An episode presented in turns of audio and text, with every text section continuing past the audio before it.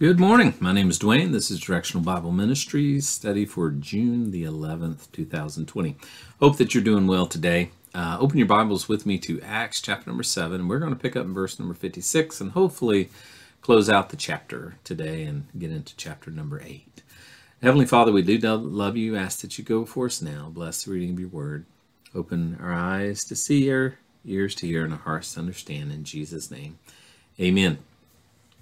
Acts chapter number 7, verse number 56. Again, this is where Stephen's message is coming to an awesome crescendo.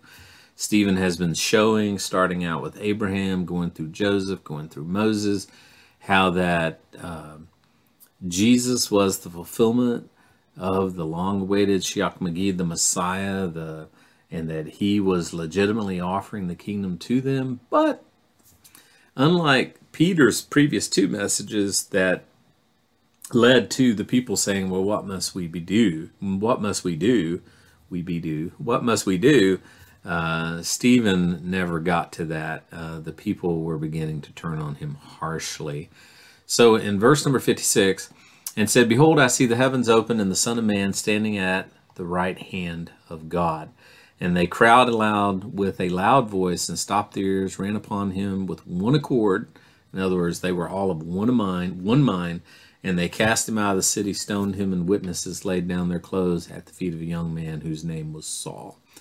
So notice that Stephen said that he saw the Son of Man, and as a result, they cried out, they ran upon him with one accord. What's interesting is the fact that, like I said, Peter, I mean, Stephen, is, this is a message of accusation. Um, sure, it was meant to bring the nation and understand the it wasn't a ma- the gospel of the kingdom was not presented for an individual salvation. It was presented for a national salvation, if you will. Um, the whole nation had to accept the king and the kingdom uh, in order for it to come in, and they did not.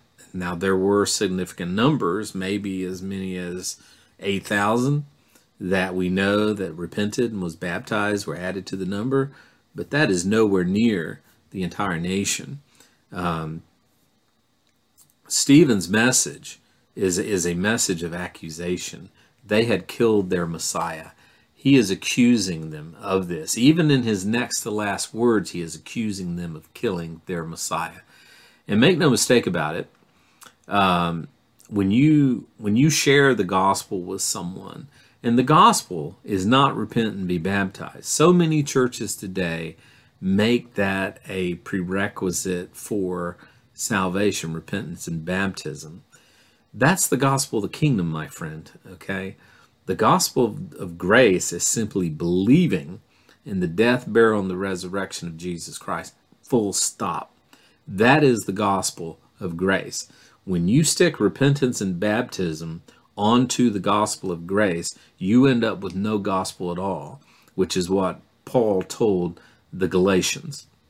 It is a mixture of the gospel of the kingdom and the gospel of grace, which makes makes no gospel at all. Uh, again, you cannot add the law to grace and it still be grace. It can't happen. Um, so they responded very hostile toward Stephen in his message. Uh, why was Jesus standing when everywhere in Scripture he is sitting? I don't know. I mean, I've heard some fanciful reasons in the past, uh, but as I mentioned earlier, the Jews knew the the Old Testament. And bear in mind, we don't they don't call it the Old Testament because they don't believe there is a New Testament. So there if there's no new, why would you call it old? They did not believe that Jesus was the Messiah but they knew their scriptures. They knew what we call the Old Testament, Genesis through Malachi.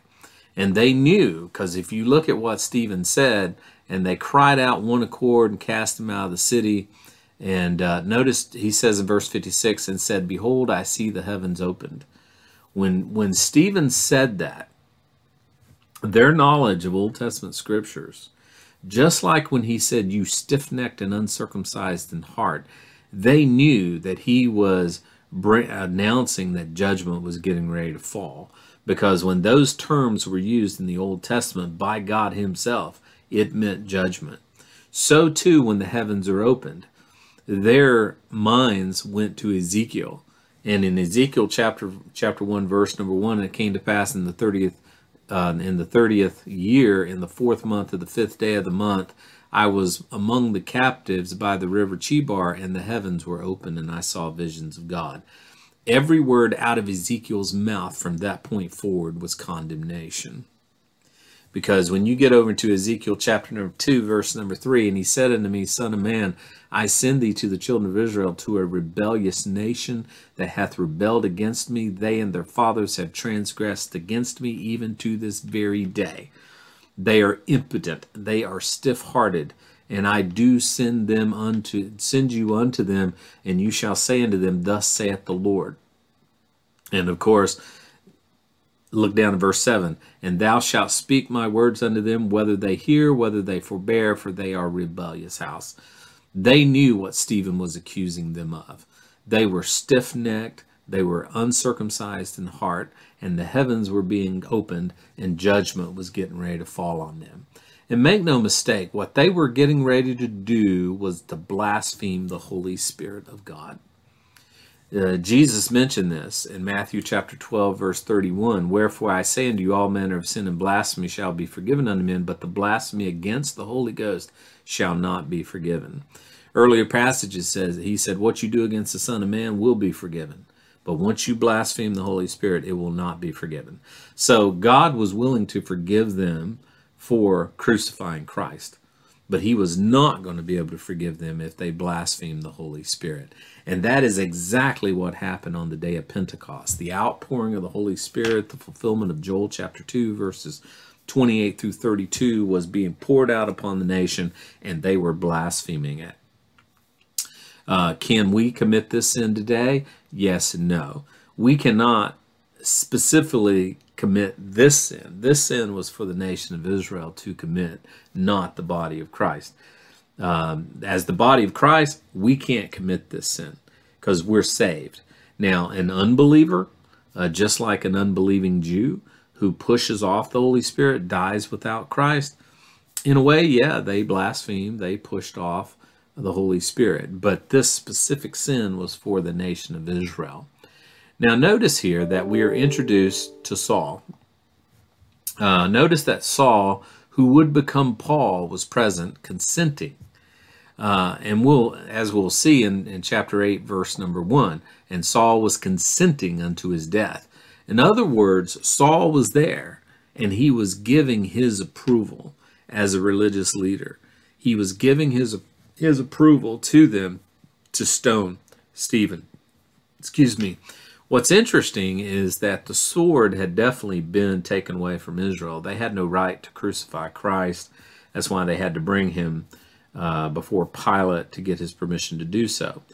But there was another, like a little twist there, where the Romans just felt that, you know what, eh, you know, your little religious laws, you know, because you remember when they brought him to Pilate, he's like, what have I got to do with this? Do you, you know, do your own little religious thing, you know in in essence, you know, I, I don't want anything to do with this. So it it was kind of known among the Roman authorities that the Jews uh, were distributing, if you will, religious um, executions through stoning, uh, and it was just overlooked. If you study some of the books, um, some of the history books about what was going on in Rome during that time, some good church history books, um, they just kind of overlooked it. Uh, so they were they they they tacitly approved, if you would, of the Jews just handling their own deals.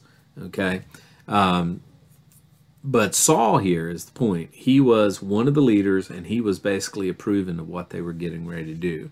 And Paul talks about this over in Galatians chapter number one. In Galatians 1.13, For ye have heard of my conversation in time past in the Jews' religion, how that beyond measure I persecuted the church of God and wasted it. So Saul was there and he was consenting to what they were doing. And we'll see this even further as we go. Uh, this leads us to believe, again, he was not just an innocent bystander, he was the primary leader. Why did he do this? Because he believed, just like the other religious leaders, that Jesus was an impostor, that he was a fake, that he was a phony. But also, we need to understand that he did it in ignorance, just as the rest of, of the nation did it in ignorance. And we've studied that, how that what you did, ye did in ignorance. Jesus said, Father, forgive them, for they know not what they do. And even Stephen here in verse number 59, and they stoned Stephen, calling upon God and saying, Lord, receive my spirit. And he kneeled down and cried with a loud voice, Lord, lay this, lay not this sin to their charge. And when he had said this, he fell asleep. These verses are important, and too often we just kind of read over them. Because again, we, we approach the scripture with this filter. In other words, we find what we're looking for. Um, it's kind of like people today, when they listen to the news, they're not listening for information, they are listening for confirmation. And we as Christians do the same thing.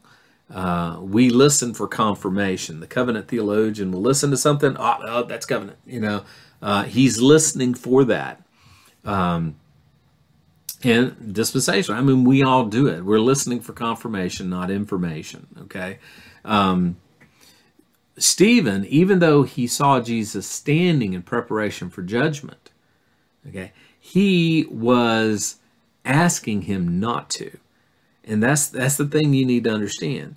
Jesus, Stephen, just like Jesus and just like Peter, is saying that the nation is doing this in ignorance. So when he says, Lord, lay not this sin to their charge, he's asking in essence for grace. He's asking for grace because they don't understand what they're doing. And we'll see in the very next chapter that God is not going to send someone else to the Gentiles well, we'll see in the very next chapter that God is now going to send someone else to the Gentiles. That needs to be a now, um, since the Jewish nation had refused. Um, and in essence, by raising up Paul, who of course now is Saul, it was an act of grace. It was an act, and we've talked about this and we've built this case. The nation of Israel deserved judgment, but it was in ignorance, just like the cities of refuge. If you did not premeditatively kill someone, you could flee to the city of refuge where you would be shown grace. And if you did premeditatively do it, then you were shown shown law, you were shown judgment. The nation of Israel was going to be shown grace because they did it in ignorance. But understand, and I'll close with this God's original desire, his plan A, was to use the nation of Israel to reach the Gentiles.